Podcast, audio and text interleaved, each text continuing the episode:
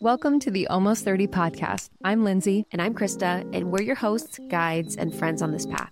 Almost 30 is not about your age, it's about the feeling. All of us are almost something, seeking community and resources to support the rumblings of transformation within us. Our conversations are deep dives, shepherded by our insatiable curiosity and desire for connection, enduring inspiration, and a sense of levity that we can all benefit from.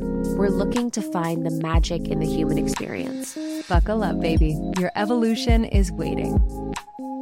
Hello and welcome to Almost 30 Podcast. Hi, everyone. Welcome to the show. It's Lindsay and Krista. We're glad you're here. We're really glad you're here. What's happening? Holiday season is among us. We just passed Thanksgiving.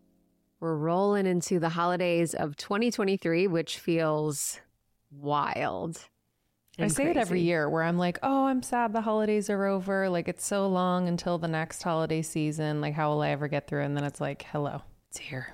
It feels like the blink of an eye. Last year, this time we were working on our book proposal, and we so weird. I know, isn't that bizarre? Over Christmas, I remember even on Christmas, and I think the day after, and the entire week between Christmas and New Year's, when usually usually we have time off and we were like full working on the book proposal. I was in Ohio and there was no better place to write than in Ohio at my mom's house during the holidays because it's like what else is there to do? There's nothing to do. There at least for my family, like we don't have like a bunch of places that we go. We're kind of just pretty insular. So it was actually the perfect little writing portal. Mm-hmm. And it was so helpful. But yeah, that was a year ago, which is crazy because we just turned our book manuscript in. Literally. I got pregnant mid December. So around this time a year ago.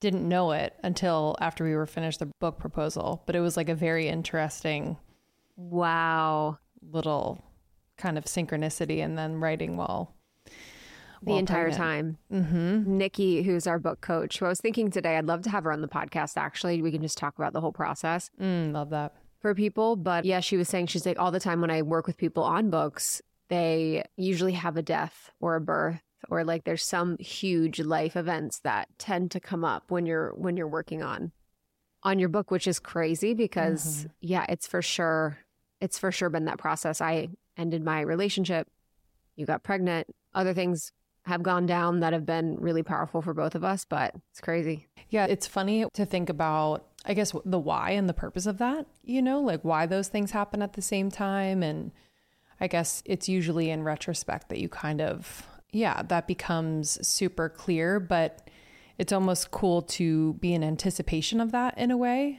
and be able to work with it in the moment, which I think we've kind of been able to do because I think having Nikki, you know, set that groundwork where she's like, this is normal. And also, this is very useful and purposeful has been really, yeah, it was really, really nice.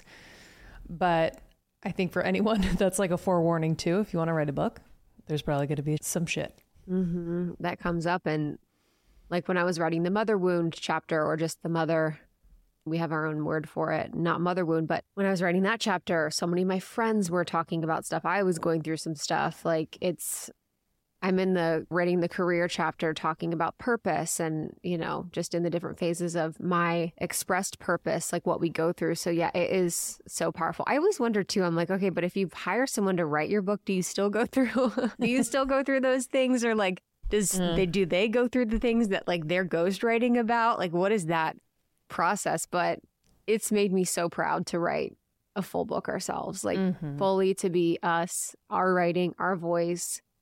I have no shame for people that get someone to write their book, but I do feel like you really miss out on like a really beautiful process when you actually do things that take a long time, that take your concerted attention, that push you, that call you forward, that are something going to stand like be bigger than just you and like have a bigger life outside mm-hmm. of its own. You know, it's just like, yeah, when we shortchange stuff, you just really miss out an opportunity to make yourself proud. Yeah. Yeah, I've been like waiting. I didn't know I was waiting for something like this to like dig into, but like it's exactly what I was needing, wanting, just kind of to activate that part of me. I think it's been such a lesson too in you can't really rush the process of anything that is going to have a really big impact. I've really felt that. You know, we've created things quickly in the past, not a book, but like we've created other, other things quickly in the past and, you know, they've been fun and fulfilling, but there's something to taking the time and just really allowing for what's coming through to like affect you and then also translate it into, in this case, a book that I think adds to the frequency. Like I, I'm sure it will be felt that I just I don't think I'll ever forget, you know, about the creative process. Same. Now I want to write so many more books. Mm-hmm. Like I want to do this not forever, but I, I just when we're writing too, I'm like, oh, I want to write a book on this. I want to write a book on this. Like I want to talk about this. You know, it's just it like gets your wheels spinning of now I get where authors do have tons of books, you know, where they don't just have one because it can be so fun and enjoyable and collaborative. But yeah, it's been a beautiful process. What a freaking year that it's been. I feel like for so many people, it's been so intense. It's been so transformational. It's been so powerful. Where I think 2020 and 2021 and 2022 were more like externally things were going on. There was so much shifting as far as like the world. I feel like in the past year, it's been such an internal year for people of real deep inner transformational work and all the things that they've done. So I'm hopeful that you guys are taking time to just kind of let yourself sit in that and be with all the changes and transformations that you've really gone through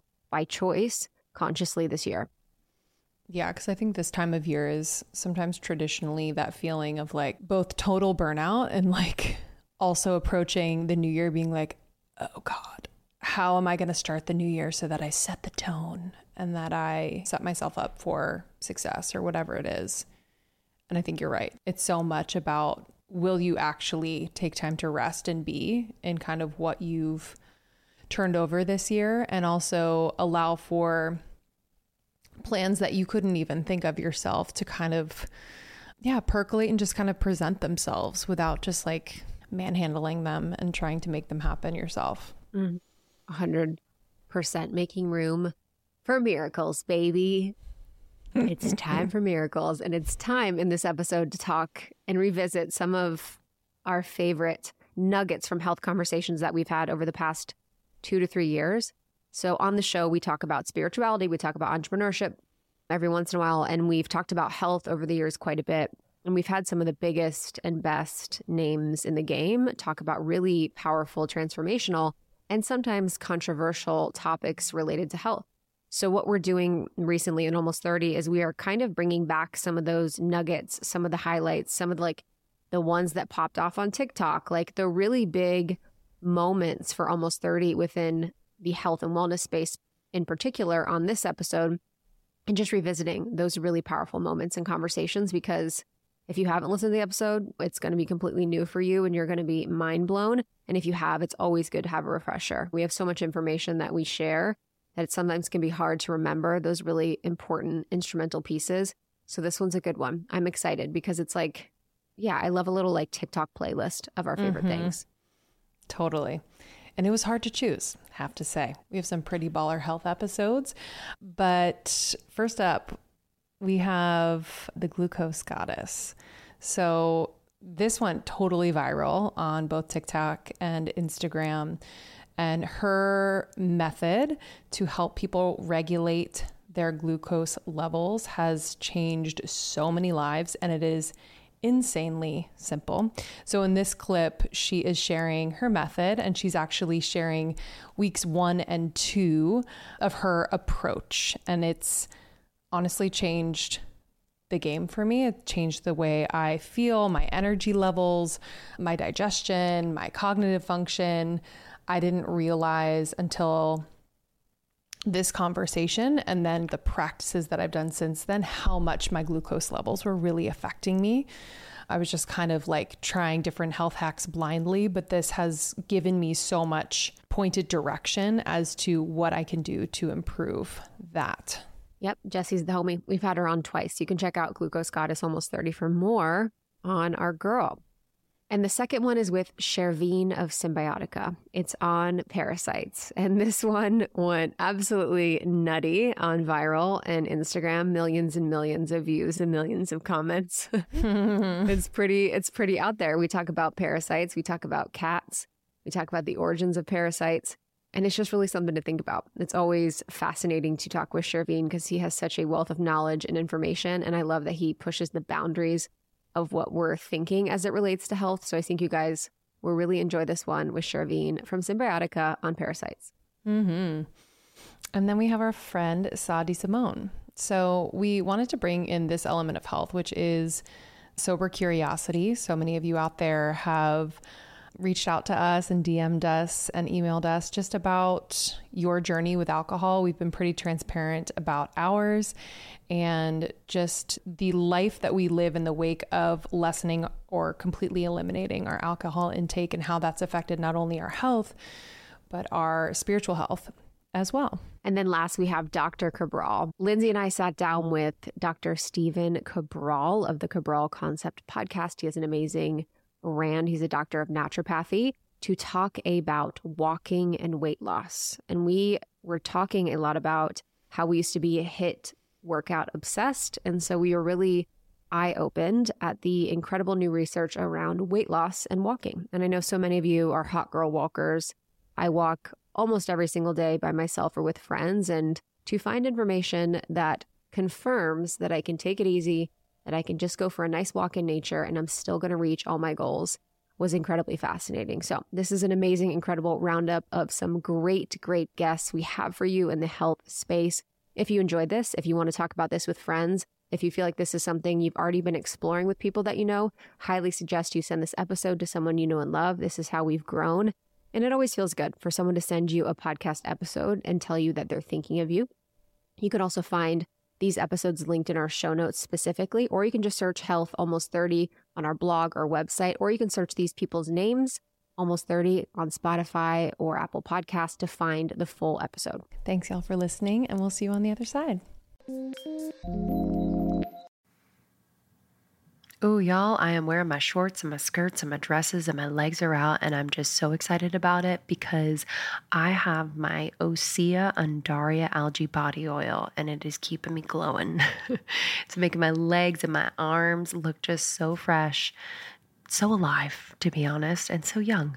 Um, I love this product. It is from Osea Malibu. They just know what they're doing over there. They've been doing it for over 28 years.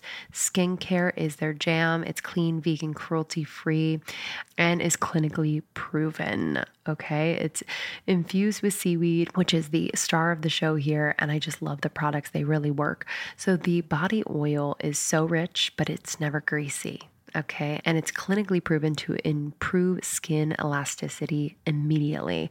It's visibly firming your skin and makes the skin feel more sculpted and toned, which we love. It's so amazing overnight. You can do this during the day or overnight. I do it overnight, but I love the Undaria algae body butter because I would just wake up so insanely moisturized. It's indulgent and it's really great for crepey skin. I'll put it on my knees and my elbows and anywhere that's like kind of dry. It's clinically proven to hydrate for 72 hours. It just transforms the skin. You're going to be obsessed. And then finally, the anti aging body balm. Yo, I mean, hello silky lotion serum. It just melts into my skin. I feel like it lifts and tightens and tones all over. I'm obsessed. Perfect for summer, baby. So glow from the inside out with clean vegan skin and body care from Osea. Get 10% off your first order site wide with code A30POD at OseaMalibu.com. You'll get free samples with every order. They're so good about that. And free shipping on orders over $60. Head to OSEAMalibu.com and use the code A 30 pod, A30 pod for 10% off. Okay, I need to introduce you to a revolutionary new app, um, Superhuman. I have been doing these superhuman activations every single morning for the last three weeks. Let me just tell you, I kind of fell off of my game after I had the baby. Most of my time and energy was going to him still is, but I have been able to carve out time in the morning before I get into the swing with him. And I've been doing these activations. I do a lot of the shorter ones because I don't have a ton of time. But let me just say, this is new. Like, this is a new type of audio that um, are super energizing and really specifically designed to transform you into your future self. So I know a lot of us want to manifest things. I know a lot of us are thinking about planning for the future, um, but a lot of us feel stuck. And so I've just felt like this has unstuck me in just the most beautiful way. So I've been doing a lot of their pep talks. I've been doing some of their writing activations. Uh, this morning I did the three morning questions. It was a seven minute, really vibey writing activation that I love. So I had my journal out. Um, yesterday I did a pep talk uh, about tackling procrastination there's a part of me that procrastinates quite a bit. So I'm just I love this. I love this. There's going to be an activation for you for this moment, for this day. Uh, it's incredibly supportive. So, we actually interviewed Mimi Bouchard, the founder, not too long ago. Check out that interview. Uh, and we have a sample of one of the activations on our feed. So you can check that out as well. It's way easier to implement into your routine and far more effective than any other audio app out there. I've just noticed that I'm doing it much more consistently. So please don't miss out on this crazy deal. They rarely do discounts. On top of the 14 day free trial, get over 60% off your subscription for a limited time only at activation.com slash almost 30. Literally, there is no risk. If you change your mind and forget to cancel after the trial, you're covered by their money back guarantee. The offer is only available through their website, not on the App Store. So that's activations.com slash almost 30 for 60% off. It expires soon.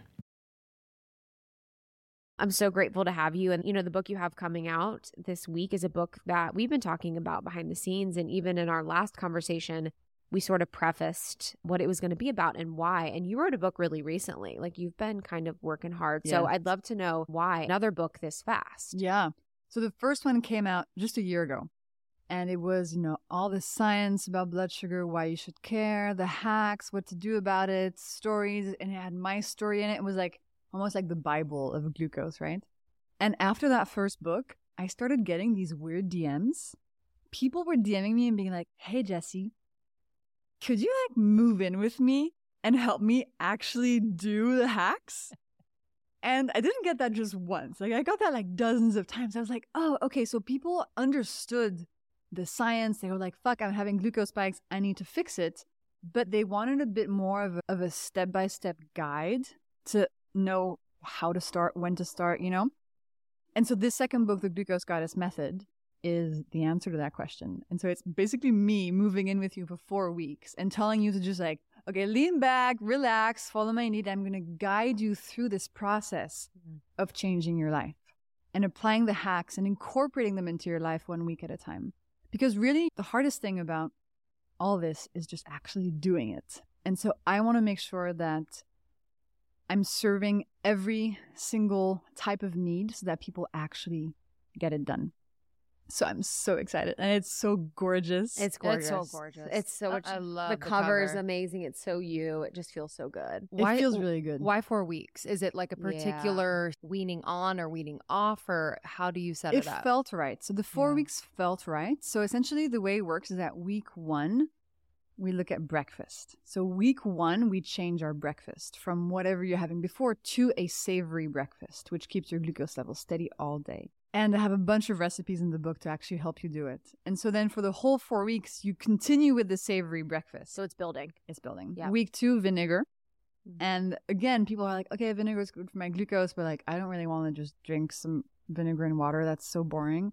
So I have like a million ways of doing it that can turn into your own little ritual. Like you get to test things and just have a little moment for yourself. Week three, veggie starters, which you have once a day before lunch or before dinner. And week four, movement.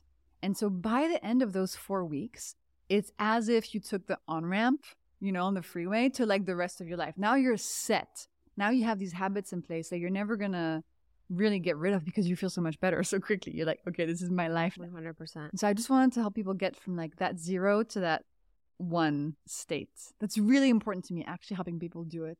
Because we've all heard, like, oh, eat better, exercise more. That's so vague and unhelpful. Like, I'm here to solve the motivation issue. I'm here to actually help people do it because that's the hardest part. And yeah. to actually feel yes what it feels like yeah. to begin that change because i think that's what people miss because they don't commit long enough to feel the change so once you feel the change it's kind of like mm-hmm. they perk up absolutely and i can tell you after those four weeks so because i'm a scientist I, I wanted to get more data on all this all the hacks in the glucose goddess method are all backed by amazing scientific studies but i wanted to get my own data so I recruited in October 2,700 people that went through the method when it was just still a PDF, you know, and the photos were like really like gross photos. It was not even the final photos. It was really like super raw. But I had all these people go through and I was following them day by day and they were experiencing this whole thing together. And by the end of the four weeks, 99% of people told me they were going to continue the hacks in their lives. Which for me, that meant so much. It's so cool because that's just so many lives actually changed. Mm.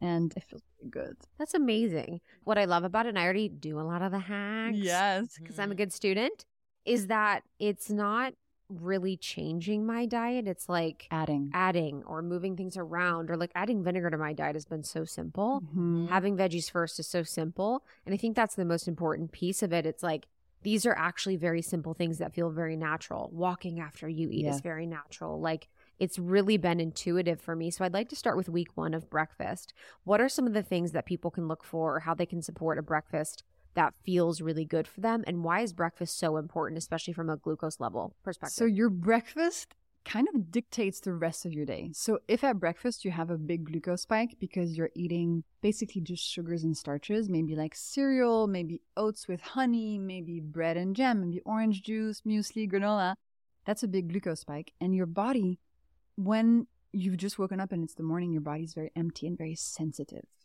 And the information comes through really quickly. Glucose comes through really quickly. So a lot of glucose at breakfast leads to the biggest spike of the day usually. And then once you started the spike, you're on the goddamn roller coaster and you can't really get off until the next morning. It's hard.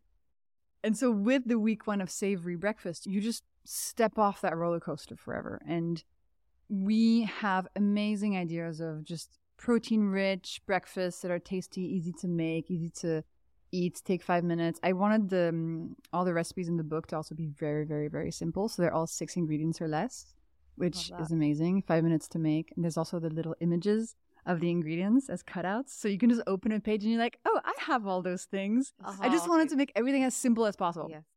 So, anyway, so with this new breakfast, what happens is your body actually can make energy much more efficiently.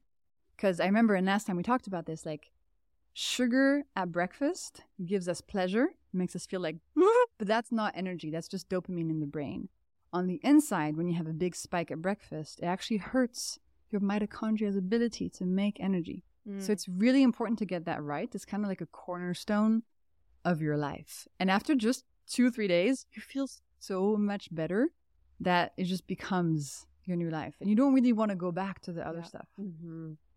What would an, an example of like a savory breakfast be? Like mm, my favorite ones two egg omelets with feta and tomatoes, a little chickpea stew, halloumi with spinach. I have this one recipe that I love, which is called ice cream for breakfast.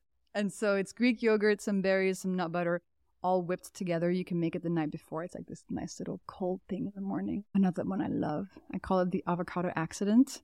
It was one day I had all this stuff in my fridge and I just wanted to make a breakfast. I think I had like hummus, tuna, avocado, some seeds, and some salt. I was like, okay, I'm just gonna make a thing, and it became this accident on my plate of the hummus, the avocado, and the tuna, and the seeds, olive oil, and salt, and it was so. Oh, it sounds so good. So it was the accident. So lots of things like that that you can just whip up, not much cooking required, and that will all make you feel really nice and happy. And those have a good balance of the protein, fat, and fiber. Mm. Is it more important that we're getting those three things, or that we're reducing the sugar? Like, what's the relationship between those when you're thinking about breakfast? That is such a good question.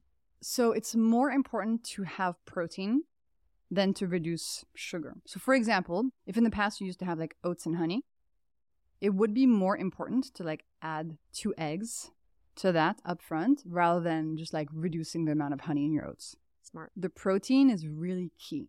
That's going to keep you like steady eagle energy all day. That's really important. And even within the method, like even if people are having a hard time getting rid of their sweet breakfast foods, you can still have those, but during the day, like after lunch or after dinner as dessert, right? So it's super permissive. Nothing is off limit. It's more like just readjusting things slightly, adding stuff. And a lot of people end up eating more than usual uh, and feeling so much better. Mm. And a lot of people actually even lose fat, even if they don't even intend to, right? It's not a diet, it's really about your health, but that's a common consequence. Mm. So then week two, Yes. we keep the savory breakfast. Yes. Then we move on to adding vinegar. Yes. And I know some people are like, ew. Yeah, Vinegar. ew. So how I are we going to incorporate it? But also, why is it so important, Important. for your glucose? So the science shows us that vinegar contains this wonderful molecule called acetic acid. And acetic acid is pretty dope and does two things in our body. One, when we have a tablespoon of vinegar before a meal, the acetic acid in the vinegar slows down how quickly starches turn to glucose in our stomach. And second, acetic acid goes to your muscles and goes like, hey, muscles, please soak up more glucose as it arrives into your bloodstream. So those two things are very powerful in reducing the spike of a meal. So the hack that was in the first book is one tablespoon of vinegar before a meal. You can just dilute it in some water, for example. Mhm. During the method, there's like 30 different ways of having this, right? From like these beautiful mocktails, like the mojito slushy, the cinnamon tea, a lot of dressings that you can actually use on your food instead of drinking the vinegar. And it's really, really fun and beautiful. And of course, there's the Glucose Goddess Classic, which is just a tablespoon of vinegar in water. For the apple cider vinegar, just quickly on Yeah. that, is it true that if you have it after your meal, it will actually hinder things because it will slow your digestion? I've heard that. No, Okay. no, no, it's fine. Even if you have it afterwards, it's also okay. It's just Okay. more effective up front. But you can also have it during or after a meal. And on week two, the idea is to have this vinegar drink before the meal of your day that's the highest in glucose. To like Okay. use the power of the vinegar as effectively as possible. So, for example, you know, if you want to have a cake in the afternoon, have the vinegar before. Or if you're having like a pasta dinner, have the vinegar before that. I am juggling quite a bit lately. I have a new baby, um, six months in, and uh, we are finishing our book and running a business and a marriage and a house. And um, it's just a lot, but everything is all good and just my dream, but it's a lot.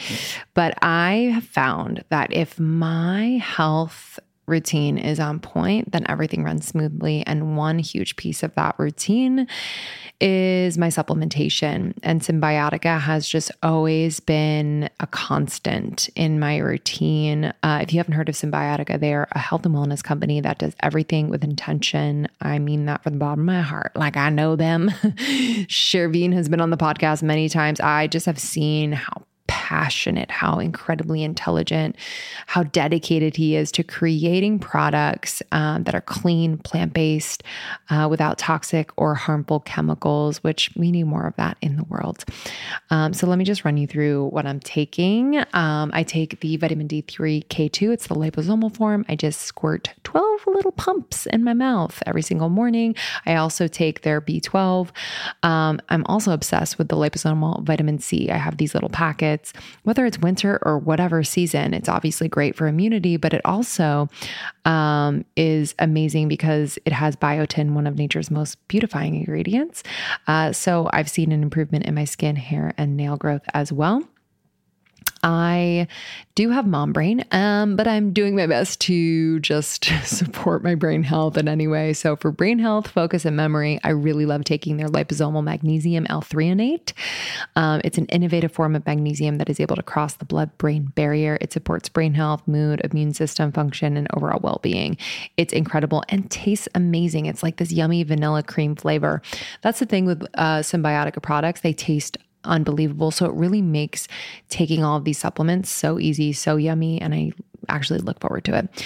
So if you want to give Cymbiotika a try, there is no better time right now is the time. Cymbiotika.com, C Y M B I O T I K A. Use our code almost 30, 20% off site wide. So major. And then when you bundle and subscribe, which I highly recommend because you never want to run out of anything, uh, you're going to get an extra discount. So just do it up. Cymbiotika.com and use the code almost 30 for 20% off site wide. Okay, small daily actions they just make a big difference. And I just cannot emphasize this enough. It creates this cascade effect and honestly a snowball effect. so one begets the next. Really great, positive, small action, but it almost has like a bigger impact as the day, as the week goes on. Um, and I'm just someone who very much believes in this, whether you're like smiling at a stranger, or maybe you wake up a little bit earlier to practice your meditation, or maybe read part part of the book that you're loving. Uh, or maybe you integrate a healthy habit like taking a probiotic, which is something that I've been doing for a few years now. I've been taking Seeds DS-01 Daily Synbiotic, and I love it. And I've just noticed that this is the catalyst at the beginning of the day for a ton of healthy choices that I make. Um, and I've noticed a difference when I don't take it. Um, I forgot on vacation a few months ago and I noticed a difference. I was bloated. I wasn't as regular. I started to get a little breakout on my chin. Things were just going haywire. Um, so I'm just so thankful for Seed. If you are someone who wants to support your gut or your skin, digestion, your gut barrier integrity, oh, I recommend Seed. Their DS-01 Daily Synbiotic is incredible. What is different about Seeds? So, Seeds' patented capsule and capsule design is so unique. It basically means that the fragile bacteria within the capsule can survive the journey. So, from like shipping to your door to when you put it in your body, all the way through your GI tract, um, all without synthetic or chemical coatings. Um, and this was developed in collaboration with Seed Scientific Board and based on their foundational work in probiotics in the microbiome. They are the best in the space. Um, so I just, I trust them and I've experienced incredible results. So trust your gut with Seeds DS-01 Daily Synbiotic. Go to seed.com slash almost and use the code 25almost to get 25% off your first month. That's 25% off your first month of Seeds DS-01 Daily Synbiotic at seed.com slash almost. The code is 25almost. Let's start from the health perspective. When we think about parasites, what are parasites doing to the body? What are parasites in the body? Some parasites are communal, which would mean that they're they're there for a reason and they're creating balance in the body. They're doing things that help the body achieve homeostasis and they're regulatory per our digestive tract and, and how our body functions in absorption and elimination of and other things. A lot of parasites are not communal and they are parasitic and they rob us of things that keep us in homeostasis. And they wipe out certain compounds in the body which ultimately leads towards devastation. And they eat up parts of the body that cause ultimate devastation. And they control parts of our conscious which cause devastation. So my whole thing with parasites is I, I, always knew about parasites. I learned about parasites when I was like probably about 12, 13. It first started with roundworms and then tapeworms and then liver flukes and then Giardia. What's Giardia? Giardia is, is a bacteria parasitic infection. My eyes twitching, which means I think I have parasites in their piss we're talking about. well, everybody has parasites. Okay, okay. Yep. Hmm? The difference is some are completely taken over by parasites. Yeah. The load factor. So we got to look at parasites as a load. It's just too much of a load for the body. And when that happens, all of a sudden, it doesn't start with all the parasite symptoms. It starts with you have a runny nose, you have itchy skin, you have a cough that doesn't go away, you're constantly getting sore throats. That could be parasitic infections. Parasites are lowering our immune response because they dysregulate it. That's what co-infections are. That's what Lyme, and then you have Epstein Barr, and then you have all these different things. It's basically towing the line so thin that you have so many open fronts and now you're at war not with so if you want to win a war the best way to win a war is to draw a line and know exactly where your target is and not allowing it to penetrate and knowing where to drop your bombs and to ar- armor up if there's two fronts now you're at 50-50 if there's three do you get what I'm, you get where i'm going with this so co-infections and having all these different layers opens up all these different fronts Yeah. they Mhm. attack differently. They cause dysregulation of the immune system, basically an unharmonic frequency in the body. We're electrical. And that's why when people have these devastating outbreaks, it's because their central nervous system has just hit maximum stress load. The cortisol spiked, adrenaline spiked. They're constantly in sympathetic, which is fight, flight, freeze, fight, flight, hide and the body's immune system starts to cave in and then that's when they start get, picking up all these autoimmune diseases autoimmune eventually leads to heart disease cancer metabolic diseases things of that nature they don't just randomly appear and so parasitic infections if left untouched and unaware will devastate you and cause a, a laundry list of problems that are so gnarly and so depressing to think about what people go through Yeah. and I've studied these infections and I've looked at them very heavily. Like one of them in particular is called Toxoplasma gondii. Have you heard of that? No. So they say about 60% of the country has it. It's the cat parasite you get from cats. It's a parasite that makes its way into the body and then eventually makes its way into your brain. Once it's in the body, it's called toxoplasmosis. And this parasite is so intelligent. Keep in mind, parasites have been evolving for as long as this world has been here. Yeah. They're intelligent. Yeah. They know how to survive. They know how to build and burrow into the body, into the parts of the body that get no white blood cells. They know how to create biofilms and go under the biofilm so they can just feed and wreak havoc on the body.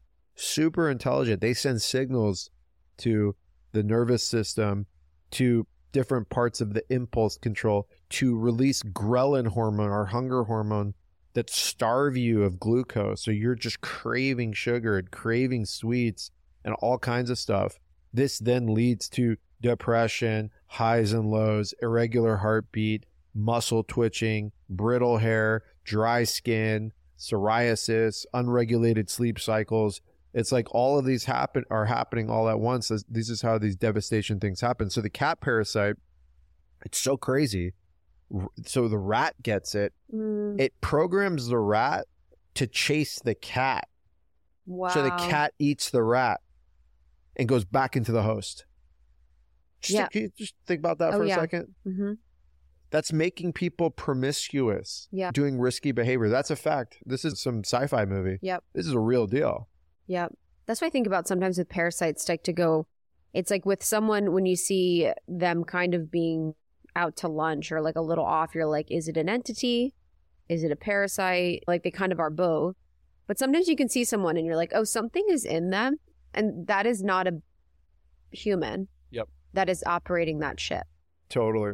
and whether it's a parasite or not. But there, I guess I wanted to talk about that. There's a lot of research around, and in the Amazon too, there's also research around like parasites in the Amazon that can basically take over complete animals and then run the animals' brains and minds. Do you know about those? No, absolutely. Toxoplasmosis is one of them. Yeah. Yeah, it, it governs your CPU and your control center and your desires, your survival needs, your energy towards others. You actually start becoming a parasite.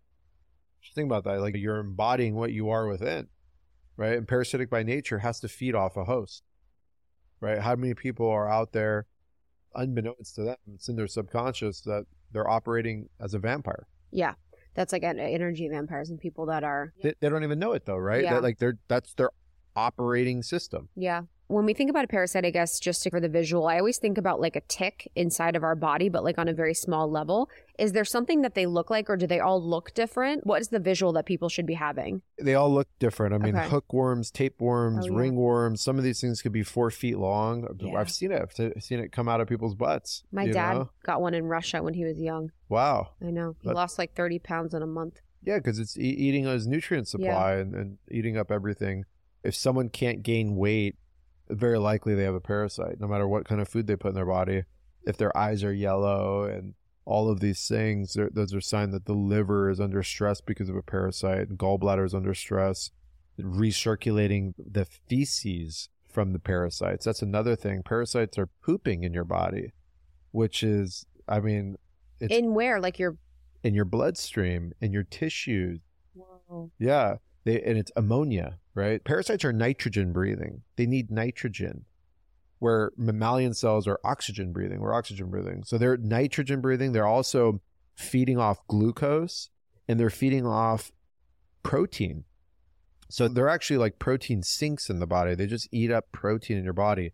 That's why a lot of information out there is coming out on a couple things like multiple sclerosis, Right. right? There is some information that MS is parasitic. It's eating up the myelin sheath. The myelin sheath is the jelly around the nerves. And that's what's happening. That's what's pushing people towards MS, possibly. That, along with probably artificial sweeteners and heavy metals, all these things, they're all part of the same toxic soup.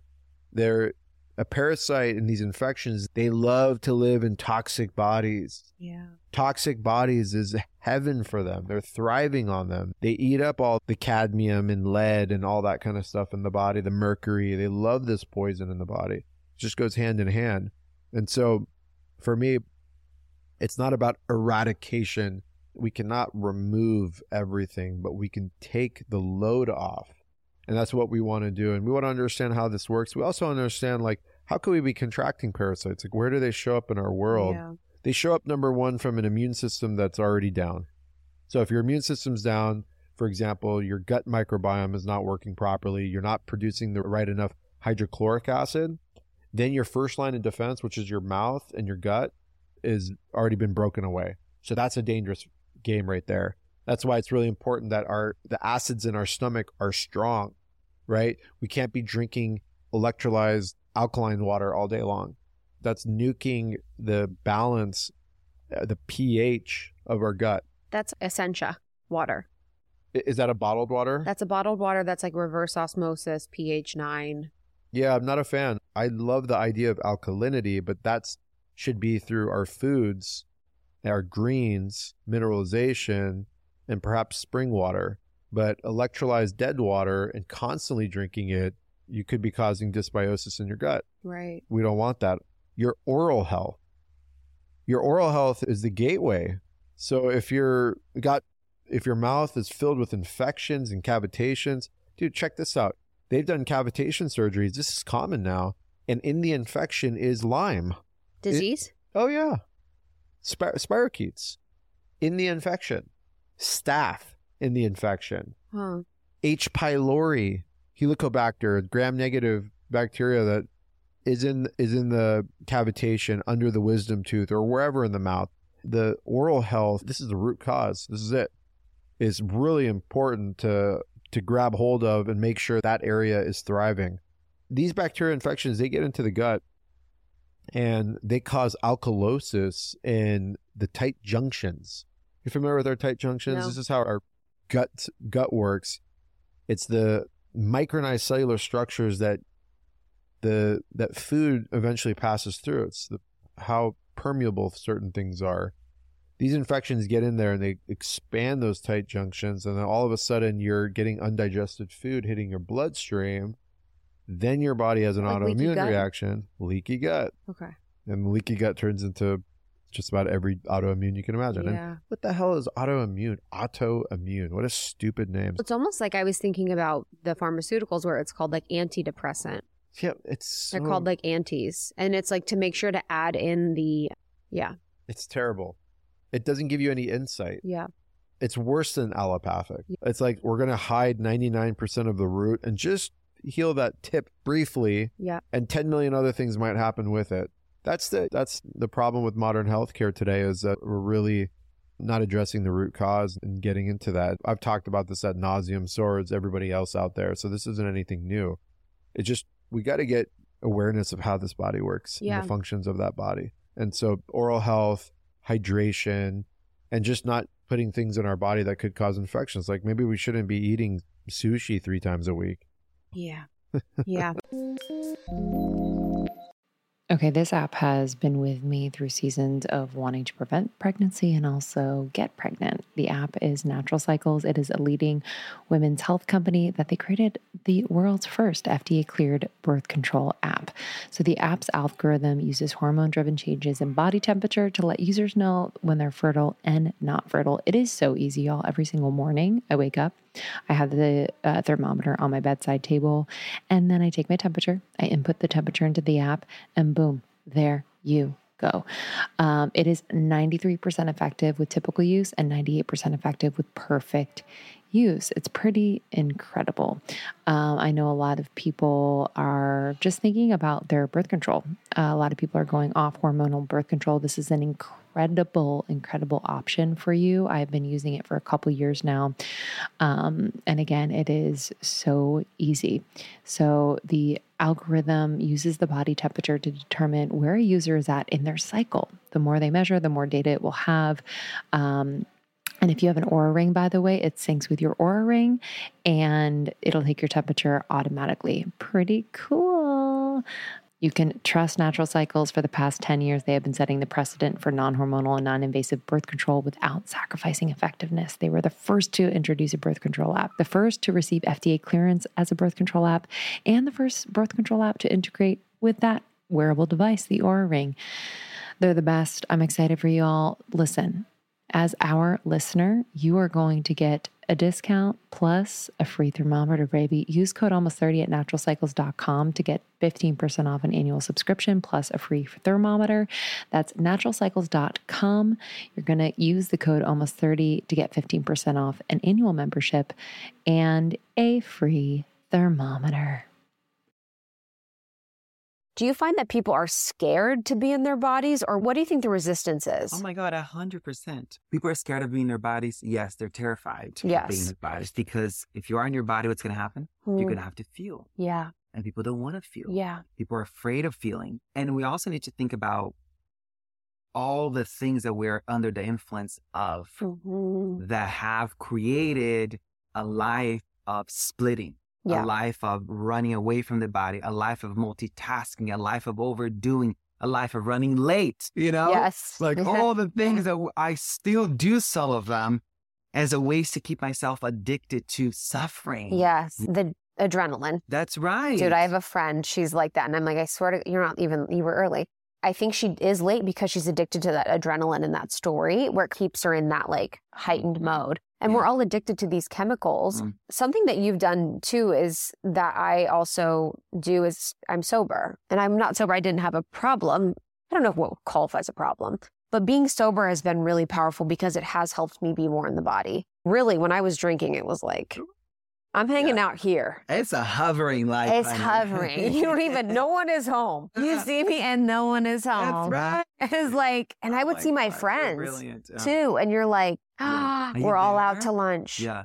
And it would almost be time travel because you drink, you don't know what happened. The night's over. In the morning, you're talking about it. Yeah. How has sobriety helped your healing process? Oh my God, massively. Are you in AA? No, I didn't. Do, Okay, I didn't do any program. okay. I was invited into that by one of my teachers. It was one week in May in 2017, and I had to like speak at this huge conference at this big corporate place at this thing at that thing. It was just like all these massive Mhm. things in all in one week. And at that point, I was like drinking a glass of wine every few days. I was smoking a joint every night. I was maybe doing a little MDMA on the Mhm. weekend, maybe a little, Speaking my you know, like a little mushrooms here and Yes. there. I was like conscious about it. Uh-huh. I had already been to very young, yeah, but. I was in New York. Okay. Uh, and I had already been to India like six times. So I was like very conscious in that approach.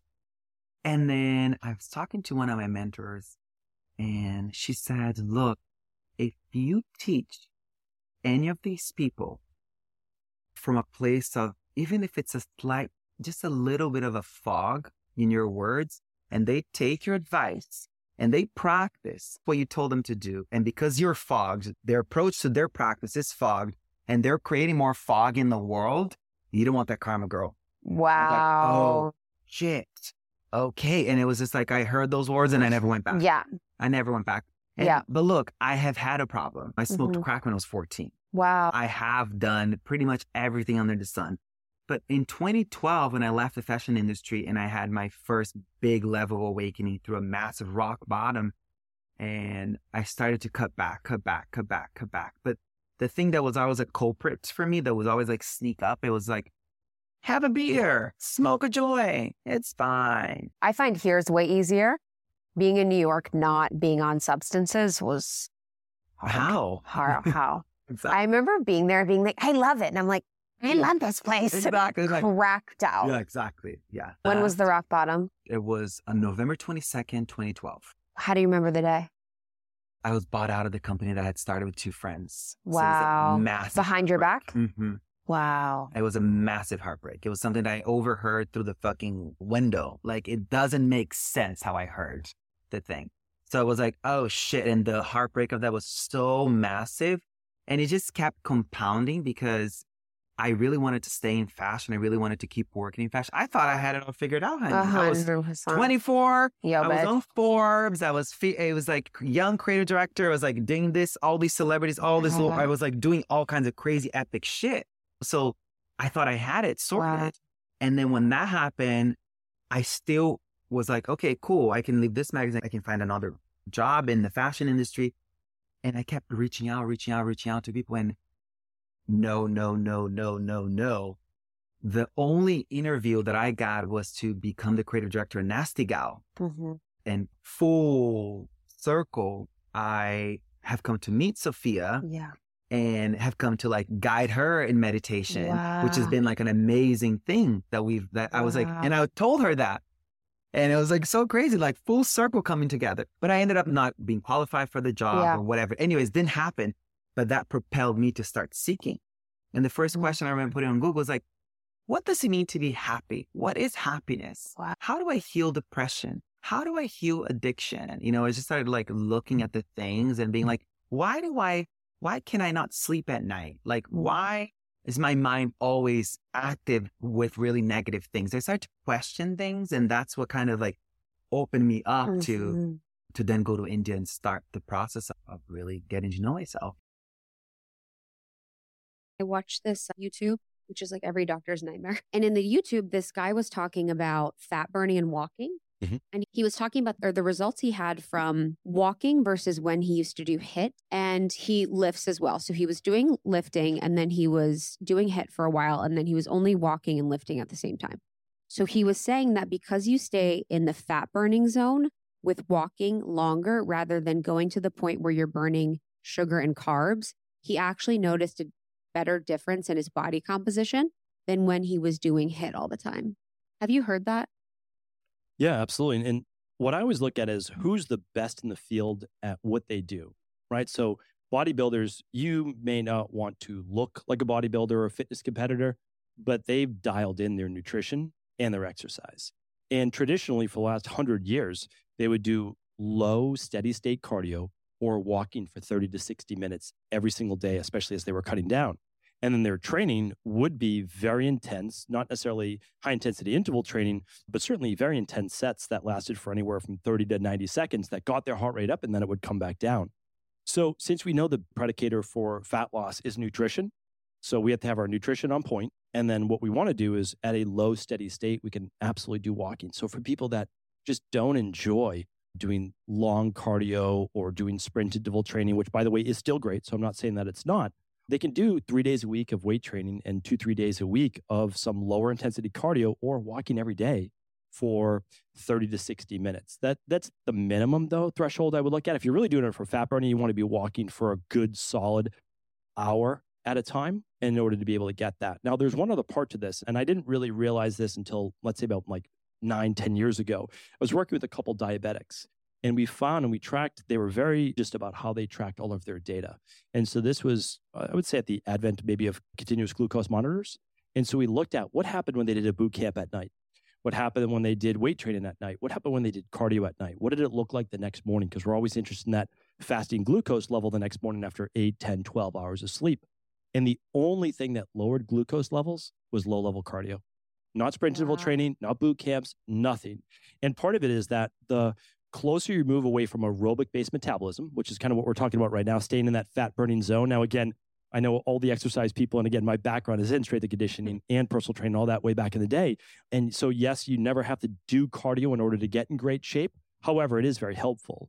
And the more you get away from cardio, meaning like the much more anaerobic it becomes, the more intense it becomes, the less fat you are burning, but it actually means that the more sympathetic nervous system dominant you become.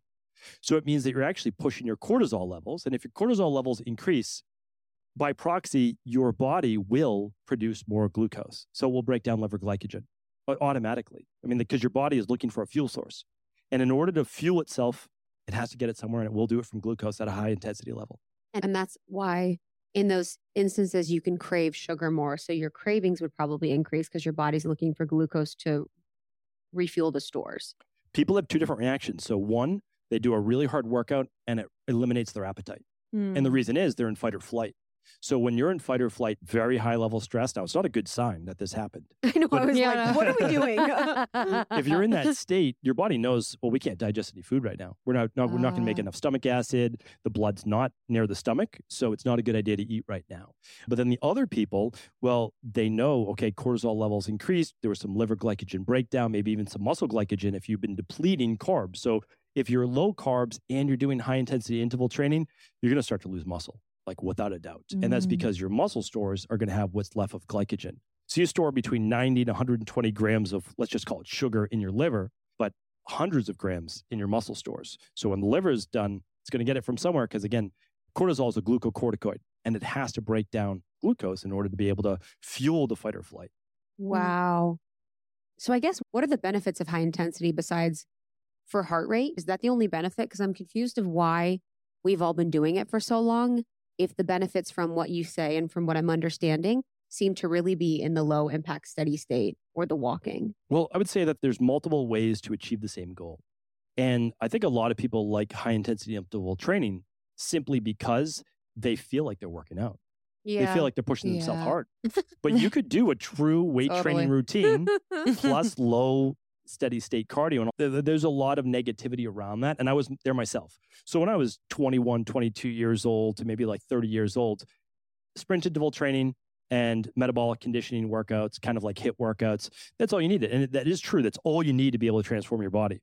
But for longevity based benefits and overall health benefits, not always in an anaerobic zone, but actually an aerobic based zone is healthy for the body. So you get anaerobic and you get aerobic, which extends these things called telomeres as well on your cells or your DNA, which is one of the eight things that have been shown to contribute to overall aging. Mm. And it's all a greater oxidative stress as well. So again, I just am more preaching a balance with most things in general between some high intensity interval training or weight based training and some lower level, whether it's walking or cardio, it could be biking, it could be some rowing, things like that. Mhm. So I think you can do both. What do you recommend as far as nutrition around a healthy amount of fitness during the week? So, especially related to carbs. So, Mhm. I'm wondering is it best to have your carbs in the morning, midday, evening?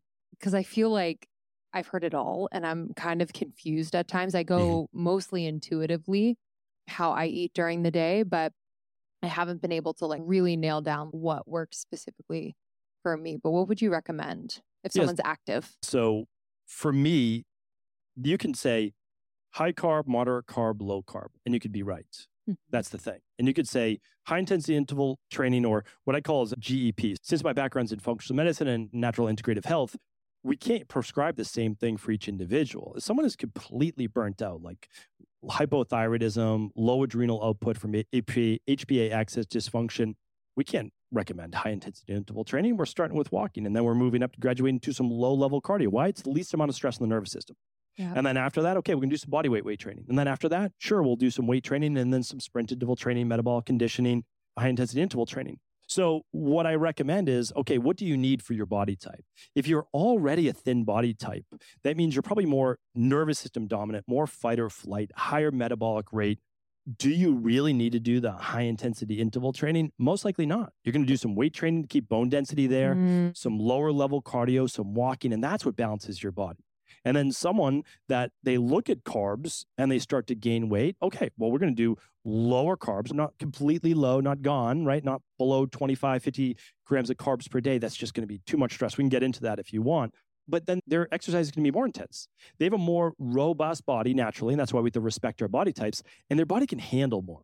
So unless their labs tell us differently, that's how we look at our different programs. Okay. I was just going to ask, ask the question on a thinner body type and the nervous system. Yeah. Like Mhm. that's a very interesting concept to think about someone's natural body type and how would their nervous system naturally genetically be different than someone that doesn't have a thin body type? Yeah, it's where we start to get in the weeds a bit, but some Let's of get my in internships were in Ayurvedic medicine. Yes, I was thinking and of my background was sick between the ages of 17 and 27.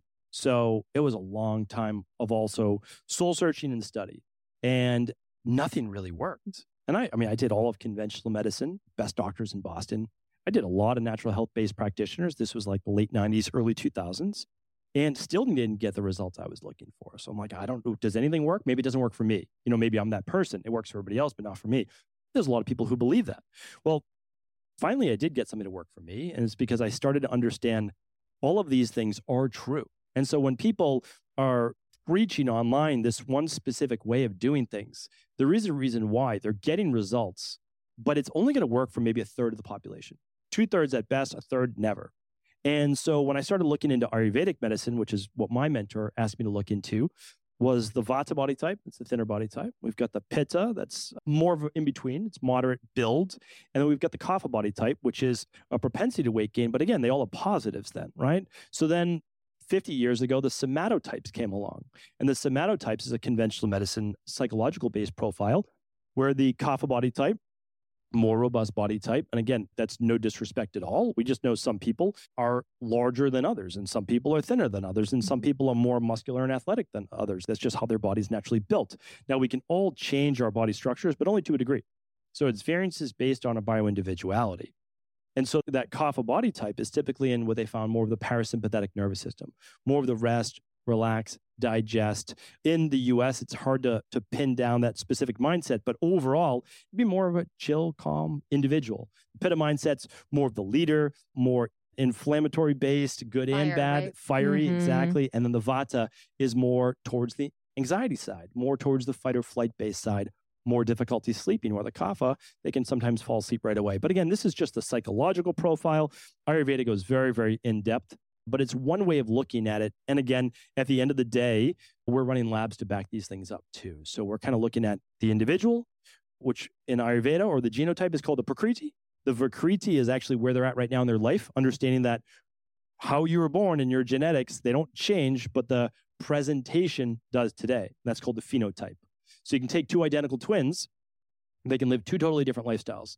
One is dialed in nutrition, dialed in exercise, they're in great shape for their body. And the other one, maybe they're 100, 150 pounds overweight and they have some type of diagnosed disease. Okay, well, they're identical twins. They're literally identical DNA. Why, why the change? And the changes in the lifestyle. That's the Mm. Vikriti. That's the phenotype. So everyone, you have your genotype, it's not going to change. Those SNPs that you hear about sometimes, the single nucleotide polymorphisms, that's what allows for the expression of disease, weight gain, weight loss, because you can be underweight as well. We work with a lot of people underweight. And so these are all things that I think need to be explored more in our industry. And that's so that people are a little bit gentler on themselves, not comparing themselves to like, oh, I should be like that person. Well, probably not, unless you have the same genetics and the same predispositions, you live the same lifestyle. Yes. So the expression of the nervous system could be a genotype, part of their build. That's right. And then it also could be the xeno is it xenotype or is it because I'm just trying to think what comes first. The Mhm. nervous system being that way when they're born or their life kind of creating that nervous system experience. Yeah, I, I think it's all it's both. So there's the nature and the nurture, Yeah. right? I think that's part of it.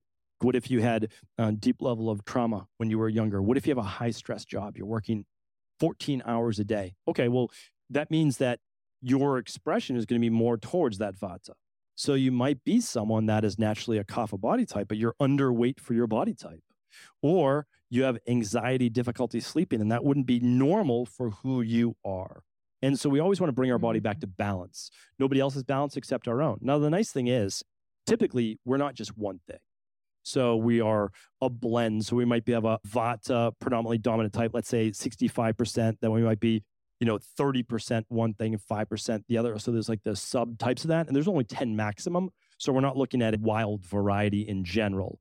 And a lot of people they say, well, this is a little bit too out there. But the truth is, all of these things have actually been studied. Hmm. There's actually scientific research on every single one of these things that we know that high sympathetic nervous system is one of the biggest predicators to disease, especially Alzheimer's. Hmm. Wow. Thank you to the guests of our show. These very special episodes we curate specifically here at Almost 30. We have more coming, so we're excited to share some of our greatest hits with you later this year. Thank you so much to Sah D'Simone. Thank you to Dr. Stephen Cabral, to Chervin of Cymbiotika, and to Jessie, the glucose goddess. Happy holiday season, everyone. We would love for you to visit almost30.com. We have so many resources for you, so many ways to just feel more connected on your path. We have our membership, which so many of you have joined lately, and we're having a great time just learning so much about ourselves and one another through workshops and live hangs and just some really deep self work. So I'm excited to welcome you, almost30.com slash membership to learn more there. You can follow us on Instagram at almost 30 podcast as well as on TikTok. Be sure to check out YouTube. We have all of our episodes on there as well. And finally, thank you to our sponsors. We have some incredible brands who support the show. These are brands that Krista and I have vetted and have incorporated into our lives. So we're just so stoked to share with you. You can find all discount information in our show notes as well as on almost30.com. We love you guys so much. Thank you for being in our lives. We will see you on the next one. Later. Later.